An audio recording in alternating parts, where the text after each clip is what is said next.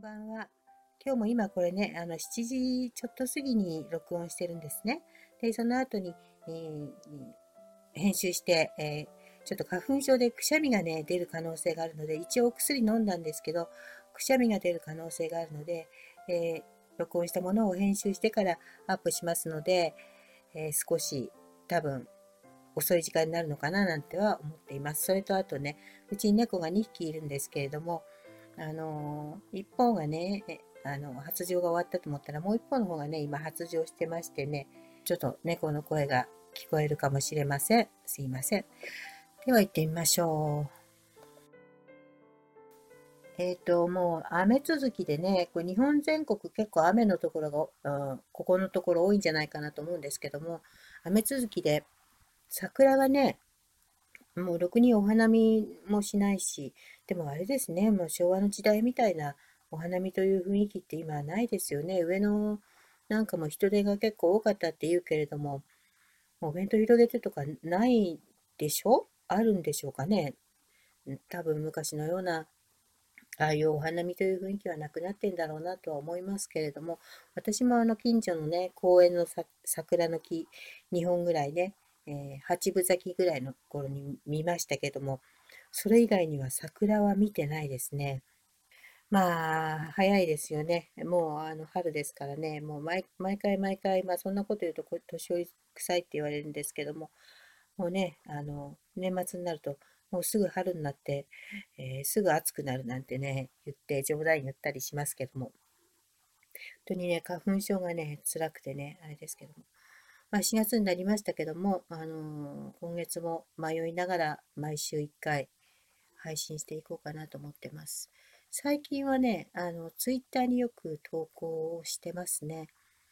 あの、ツイッターご存知の方は、あの、まあ、フォローしてください。ただ、私、あの、癖が強いのでね、あの、割とあの、好き嫌いが激しいんじゃないかなと思い、私がじゃなくてね、あの、人が私に対してという意味ですけども、多分好き嫌いがあの私の生い立ちの背景とか抜きにしてもね好き嫌いがあの多いんじゃないかなとは思いますね。あの万人受けするようなみんなにいい人と言われるようなタイプではないんでね。まあそういう性格もやっぱり生い立ちから来るものもあるのかなとはちょっとは思いますけれどもあのよくあのお金持ちの子がねあの漫画なんかで昔からもう本当に昭和の時代から漫画に出てくるお金持ちの子は意地悪であの高慢であの威張ってるとかね、うん、なんか私は違うわ違うわよみたいなちょっとそういう先民意識があるみたいなそんなイメージっていうのが漫画なんかでも定着してたりしてましたけど今漫画読まないので全然今はわからないですけどなんかでも人ってそういうところあるじゃないですか。先民意識していなくてもしているように思われたりとか。すごく世の中っていうのは不思議ですよね。やっぱりあの資本主義社会でお金は中心の社会だからだと思うんですけれどもあのお金持ちイコールっていうのはどんな職業の人も結局同じようにとどのつまりね、えー、同じようなふうに見られるんですね。ああのある意味において。あのお金持ちだからお金持ちに寄ってくる人っているじゃないですか。やっぱりあのそれがね例えばねあのヤクザであっても寄ってくるんですよ普通の人がたくさん。お金持ちに寄っていく人は相手がヤクザでも寄っていくんですよ。で、まあ、今はね、ちょっとわかんないですね。今はちょっとヤクザのイメージが昔とだいぶ違いますからね。昔はね、結構ね、あの、人が寄ってきましたよね。一般の人がね。で、それはあの、子供の世界にもあってね、お金持ちのお嬢さん。だから私よく子供の頃に言われたのは、ね、あなたは、あの、ね、お金持ちだからとかね。あと、うちの、もう本当に小学校の低学年の頃は、あの父が社長だと思ってた子もいっぱいいますからあと実際にあの父はあの家業っていうかね祖父の代からやってる会社経営してましたので、ね、祖父はね。でそこのあの社長をやったりしてた時期もありますので兼業ですね。社長したりしてたこともありますのでやっぱり社長の娘って言ってもまあそれは間違いではななかないわけですけどね。ないわけですよね。で、あの社長の娘だからね、あの、お嬢さんぶってるとかね、なんかそういう変な悪口もありましたよね。あの、お嬢さんぶってるっていうのはどういうことを言うのかなって私はよくわからないんですよ。で、私はあの、今なら多分分析できるんですけど、例えばね、あの、まあ私ピアノ教室なんか行ってたんですけども、そうするとあの発表会とかにね、えー、近所のちょっと大きめの用品店で買ったワンピースを着てくる子がいました。で、そのワンピースがね、とても可愛く感じたんですよ、私はね。すごく可愛くて、の胸元に刺繍があってね、ちょっと、あの、品のいい感じで、うん、あの、田舎の町のね、用品店で買ったものではあるけれども、別にそんなの子供に関係ないじゃないですか。やっぱり可愛いなと思ったので、可愛いなと思って、で、家に帰ってね、そのワンピースの説明をしたんですよ。まるまるちゃん家に行ったらね、このワンピースをね、今度の発表会に着るんだって言って見せてもらったのって。でね、それがこう、こう、こういう感じで、こういう感じでってね、すごく可愛くてね、私もああいうのがいいって言ったんですね。でそれまでは私はあの、よく母母がね、あの、洋裁とか編み物とか、あの、とても得意でよくやってましたので、で洋裁教室なんかも私の小さい頃通ってたりしたのでね、だからあの、スーツとか作ったり、結構自分でやってたんですよ。で、私のピアノの発表会のね、具はね、母がね、あの、塗ってくれたりしてて、ちょっと奇抜なのが多かったんですね。あの、いわゆるモダンな感じっていうのかな。モダンなものが多かったんです。今、今思うとね、とてもセンスが良くてね、あの、いいんですけども、やっぱ子供の頃はそのモダンとかわからないですから、やっぱりあの、お姫様のような可愛らしい、それこそあの、皇族のお嬢さんが着てるような品のいいね、そういうのを見ていいなって思ったわけですよ。でね、あの、私がそれを説明したらね、うん、そしたらあの何日かして父がね、えー、東京でね松松坂屋昔松坂屋で松坂屋って今ありますか？わかんないけど、まあ、昔あったんですね。あの松坂屋デパートでね買ってきてくれたんですよ。発表会のワンピースをね。そしたらあのなんかワイン色のあの別鎮ですね。あのビロードのねテカテカしたやつ。で白いシルクのね大きな襟がついててあのパールのようなねボタンがついてて。でウエストにあの黒い大きなリボンですね。あのサッシュベルトみたいに見える太い、えー、後ろでリボン結びにするような。まあそれはそれでねなんかまあお嬢さんっぽいなんかねパーティーに行くようなねピアノの発表会にもそれはそれであっているんでしょうけれども私は嫌だったんですね。なんかねそれがね田舎臭い感じがしてね。お友達のその襟元にね刺繍が小花の刺繍がいっぱいついてる。グレーのねちょっとボレルボレロの、うん、上着がついているワンピースがとても上品でねあの質素だけど上品ですごい素敵だなと思ったんですね。で私はあのボレロのねしかもあのミディ丈ですよ。ミディ丈って分かりますかね？すねの真ん中ぐらいまでのね。もう本当にね、あの、大正時代の皇族のお嬢さんみたいな、そんな感じですよ。まあ、それはそれで悪くはないんだけども、私にしてみればね、なんかちょっと、いわゆるダサいなっていう感じですよね。で、そういうワンピースで、まあ仕方ないのでね、まあ父が買ってきてくれたしと思って、それを着てね、発表会に出たんですけれども、発表会ね、あの、町の公民館みたいなところでやったわけですよ。そうすると、あの、正面の入り口のドアっていうのは割と開け放たれててね、隣に公園があって、まあ昔はオープンですから、まあそういう素朴な発表会なんかも定期的にやってたわけですね。で、入り口のドアなんか閉められてなくて、開いててピアノがうるさいなんていう人はいませんからね、その当時はね。でだからステージの方からあの後ろを見るとねあの入り口のドアの付近まであの見えるわけですね。であの私は、ね、父があの見に来るって今回は父が見に来るっていうのでまあねあの母はいつも見に来ましたけどもね父が見に来るっていうとやっぱり珍しいのでちょっと嬉しいじゃないですか。でねピアノの発表会にあの自分の番の時にねあのステージの袖からそっと覗いたらね父がいるわけですよ。だからね、結構喜んでね、出てきてね、あの、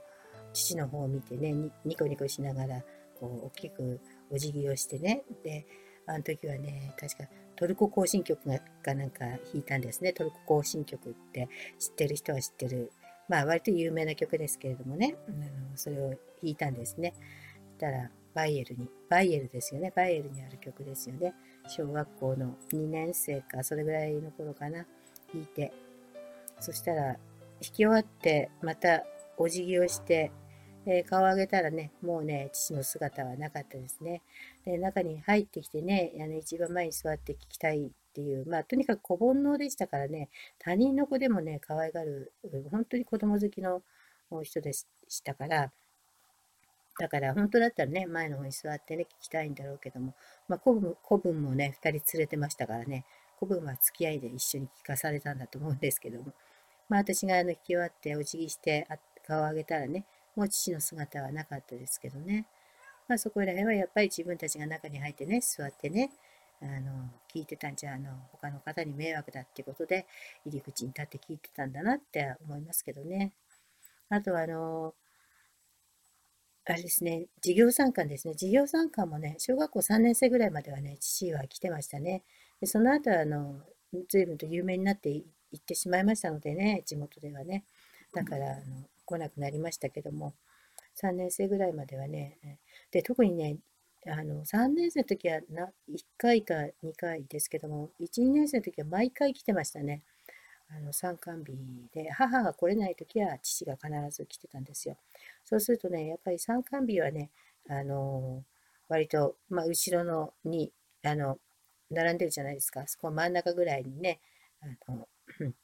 立ってましたけども、まあ、あの、オーラを消して、えー、普通に普通のお父さんみたいにして立ってましたけどね。あの、おとなしく立ってましたけど、でも私はあのその時に、あの後ろ見て父がいるとね、あのオーラが消えてるのなんとなくわかるんですよね。なんかいつもと違う、あの雰囲気が違うっていうか、影が薄いっていうかね、えー、そんな感じで立ってるのが、なんとなく、あ、なんかいつもと違う、おとなしい感じみたいなの印象ありましたけどね。まあ、父があそこでなんか祝った態度取ったらどうしようなんてね、割と心配しながらね、えー、計算管理に来てくれるのは嬉しいけれども、まあ、そんな心配もちょっと心の中に持ちながら、でもやっぱり振り返った時にね、父親が後ろに立っていたのはね、すごく嬉しかったですね。授業参観日見に来た時の、その見に来た時の父の服装まで覚えてますね。グレーの、グレーのズボンに、あの、かあのベルトはワニ側のベルトしてたんだと思うんですけど、まあ、そこはちょっと見えなかったですけども、グレーのズボンにね、あのアイボリーのあの解禁シャツみたいなあのデデザインの解禁シャツじゃない、解禁シャツなのかな解禁シャツとか、あのポロシャツね、ポロシャツっぽいデザインの解禁シャツっぽい襟でしたね。の、あのクリーム色の薄いアイボリーのニットをですね、ニットを着て、で、上に紺のジャケットを着てね、もう見るからにもう普通のサラリーマンのお父さんの、うん、ていうのかな、会社に行ってない時のお出かけ着みたいなね、もう本当にあのそういう普通の格好をして、えー、袖にね、あのトレンチコートを腕にかけて、で、見てましたけどね、あのその姿がね、とてもね、忘れられなくてね、あの多分あの自分の人生を振り返った時にね例えばあの親の愛情を感じるとかあの親に感謝するということをね、えー、思う時にいくつかの場面がね浮かぶと思うんですよ。あの親に感謝を感じてる人はね。そうすると私があのやっぱり浮かぶシーンの中にそのあの参観日で振り返った時にねあの本当にあの全然なんていうのかな、子分たちに、怒鳴りつけるような、あの、さらしの腹巻きに着流しの、あの時の雰囲気のオーラとは全く違うね、本当に学校の先生ですって言ったらそれも通用しちゃうんじゃないかっていうようなね、あの雰囲気のオーラで、服装で、えー、見に来てくれてた父と、あとは、あのその発表会の時ね、後ろに立って見ていた父と、まあ、あといくつかあるんですけど、それはまたあのね、あの、おいおいに話しますけど、あとは、あれですね、あの、母が亡くなった日に、えー、病院で亡くなりましたけども、その亡くなって、えー、あの人工装置を外した後の父の背中ですね。その背中も印象に残っているし、あとはあの私の子供の運動会ですね。幼稚園なんだけど、小学校の運動会に参加するんですよね。幼稚園でも運動会やりますけれども、小学校の運動会にも参加するんですよ。あの、なんていうの、ゲスト参加みたいな感じで、じゃあ今日は何々幼稚園の皆さんが来てくれましたなんて言って、お遊戯を披露するんですけどね。だから、あの出番はそこだけなんですけども、あの、その時にね、父はもうね、糖尿でね、あの、歩くのが大変だったんですね。でも、あの、ステッキをついて、子分を一人連れて、えー、運転手を一人連れて、小学校にね、見に行きましたね。で小学校の校庭がすごい広いんですけど、一番あの入り口から遠いところに私たちはあのシート引いてご飯を食べてたんですよ。でそこまでね、歩いてきて、まあ、孫の運動会見たかったんでしょうね。来ましたね。だから本当に子供好きで小煩悩でしたね。そういうね、いくつかのね、シーン、やっぱり思い浮かびますね。あと私が子供を生まれた時もそうだし、やっぱりそんな風に、あの、いくつかのシーンがシーンが断片的に浮かんでくるっていうのは、うん、やっぱりあの、そういうふうに思える人生、思える親子関係が築けていたんだなということを今思えるということは、やっぱりあの、うん、幸せに育ててくれたんだろうなと、幸せな時間をくれたんだろうなと思うわけです。まあ、あの私あの本にも書いてますけど、私が幸せに、私が美味しいものを食べて、えー、いいものを着て、えー、いいお家に住んで、で、暮らしてる間にね、えー、その先の、先の、もっと先かもしれない、さらにもっと先かもしれないけれども、つながってる先の方でね、泣いている人がいるんだと。苦しんでいる人がいるんだと。その人たちのおかげで私は今こうして美味しいものを食べてるんだと。そういうことを父が言ったことがあるんですよ。で、それはね、あの、例えば、あの遠くの国の貧困な人たちがいるのに、お前はそういうふうにしていられるということっていう意味で言ったんだろうなと、子供の頃は思ってましたけども、やっぱ大人になってみてね、自然に自分はそんな風に違う解釈で受け取るようになって、もしかしたら父もそんな風に解釈してたのかよくわからないですけども、あの、私が美味しいものをあったかいお部屋でぬくぬくと食べてる、ね、え、その陰に、その先の、先の、さらに先かもしれないけど、そこにはね、えー、苦しんで、えー、辛い思いをして、そのおかげでお前がこういう生活をできているんだと。それを感謝しなきゃダメだと。いうことを言いましたね。でも、あの、考えてみれば、例えば、あの、会社の名前は言いませんけれども、綿製品だとかね、あとは、あの、安い中国製品だとかね、そういったものは、あの、誰かの涙の上に成り立っているものである、ものもあるわけですよね。でそれを、あのやっぱり私たちね、日本人はね、例えば、もう本当に、なんとか映えじゃないですけどね、でもインスタ映えするいろんなグッズをね、えアップしてみたり、これ買いました、便利ですとか、これ買いました、素敵でしょのね、あのファッションだとか、もう載せてるわけですよ。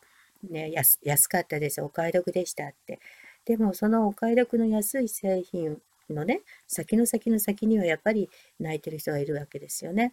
うん、だから世の中っていうのはそんな風にして成り立っているものであり、それを認めるつもりはないし、それでいいとは言わないけれども、これはいいとか悪いとかの世界、話ではなくって、もう本当に世の中にはそういう不条理とか矛盾とか、決してなくならないもので、あの、まあ、それをね、あの、うん、なていうのかな、自己弁護をしてるんだろうっていう人は必ずいますよね。必ずいると思います。自己弁護してると言われるものではあるけれども、でも本当にあの、そういう、もうよこの人間の世の中っていうのはそういうものであるし、生物、生き物の世界っていうのは、みんなそういうものですよね。例えばあのクジラを取るなって言っ、世界中からバッシングされましたけれども、実はクジラの水揚げ量は中国が一番多いとかね。で、それでそのクジラの使えるところだけ使って、あとは全部あの、ゴミと一緒に捨て、ゴミのように捨てちゃってるっていうのは、まあ、クジラを食べる国は、日本、あの、アジアでは日本、韓国、中国ですけれども、あと、他にあの、欧米でも食べる国がありますよね。だけど、あの、それを、あの日本だけが、あの、ひどいっていうことでやられてますよね。でも日本には、あ日本はあのクジラをね、取ってね、あの食べるその数も決められてますし、あの必要以上に生態系を壊すほどは取らないんですね。で、取ったクジラはもうすべて使い切るんですね。すべてを使い切る。ヒゲまでね、使いますからね。あの料理だけじゃないんですね、使ってるのはね。で、あの、クジラ塚がありまして、クジラをちゃんと供養してますね。クジラを供養する、あの、塔なんかもちゃんと神社とかもありますよね。だから、あの、それを知らなくて、あの、欧米の人が、あの、そういうことを知ったときに、ものすごく驚くわけですよ。で、オーストラリアとかニュージーランドはものすごくそれでね、日本バッシングをしてましたけれども、じゃあその、あの、ニュージーランドの人たちが日本バッシングをクジラでやってた、イルカでやってたけれども、最近そういうのがなくなりましたね。で、そういう活動費がなくなったんですね。じゃあその活動費はどっから出てるのかなっていう話があるわけですよ。そうすると回り回ってね、その日本をバッシングしたい国があるわけですよ。日本を潰したい国がある。あと日本を強くさせさせたくない国がある。日本を従順にさせておきたい国がある。その両方の国にとって日本のクジラをまず叩くこともあの日本を強くさせない、台頭させないためにはとてもいいツールの一つ、ものすごい数ある日本バッシングのツールの中の一つに過ぎないんですね。だから、そういうふうに考えたときに、あの、クジラは頭がいい動物だからもう食べるなりなんてことだって叩く。で、それにそうだそうだって日本人やってる人もいますけども、そういうことじゃなくて、もっとね、あの、深いんですよね。陰謀に満ちてるっていうかね、世の中はね。まあ何が言いたいのかな話がまとまらなくなりましたけれども、まあ、あの、そんな風に、先の先にね、悲しんでいる人もいるということを忘れないで、もう、いろんな人に感謝してね、えー、食べなきゃダメだみたいなことを、まあ、そんなにそんなにそういうあの成人君子みたいなことを年中言ってたわけじゃないけれども、たまにポツンとね、そういうことを言うわけですよ。でもそのたまにポツンと言ったことがね、すごく心に響いて残ってるっていうことはありますね。ヤクザなんですけどね。うん、まあ、そんなことで、あの、親に感謝してるって思える人生を歩けるのは、すごくありがたいことだし、幸せなことだと思います。チャット GPT とか、私もあの、あのお絵かき、AI AI でお絵かき生成するツールあるじゃないですか。あれでね、あの AI にあの文章を書いて、それに合ったあのイラストが出てくるんですよね。あのこうこうこういう人でこういう人のこういう顔を描いてくださいっていうとそれが出てくるんですよ。何回も修正していくとだんだん自分が思った絵ができるんですけどもそういったあの、うん、アプリとかね、えー、ソフトが出てきてて今それが問題話題になってますけどそれであの文章を書く、えー、AI があるじゃないですか。それで例えば小説なんかもできちゃうってそれこそ毒薬の作り方も教えるとかね。なんかいろんなあの不安が出てきてて、イーロン・マスクなんかがあの禁止するようになって言い出してますけど、あれはあれで乗り遅れたから言ってるのかなって感じもしないでもないですけども、ただ、あの、小説に関しても、もう絵の方は絵心ないので何とも言えませんけど、私はあのそれをね、それで作ったものをアイコンで使ってますけども、あの、イラストはさておき、あの、小説に関してはやっぱりあの心の機微とか言葉で伝えるその空気感とかねそういったものの機微までね AI で、ね、伝えられるのかなって今思うんですね。でこうこうこういう設定でこういう文章ってやったけどもまあ大したことなかったです。ただ、それは今だから大したことないんですね。これがみんなが使うようになれば学習していきますから、どんどんどんどんね、進化していくと思うんですね。そうすると、その、人間の手がかからないいろんなあのものが文章も出てくるし、小説も出てくるし、えー、思考っていうものも AI が考えた思考っていうのが政治に反映したりとかね、えー、モラルに反映したりとか、で、もうそうなってくると AI に、あの、主導される世界になっていくわけで、映画でね、あの、そういった映画がありますけども、まさに映画の世界が50年後には現実になるっていう、そういうことですね。でも私はだから、あの、自分の経験をもとにしたものしか書いてないので、自分の経験や自分が見聞きした人、自分が出会った人とのエピソードもうを元にして書いてるし、もうそういう私の小説に出てくる人はもうこの世にいなかったりね。AI に書けと言われても書けない小説ですね。私の心の中にあるものなので。だからそういった意味ではね、私は少しはあの安心してますけれども、まあ、とりあえず話はあちこち飛びましたので、毎週おしゃべりしますので、だいたい20分から25分ぐらいで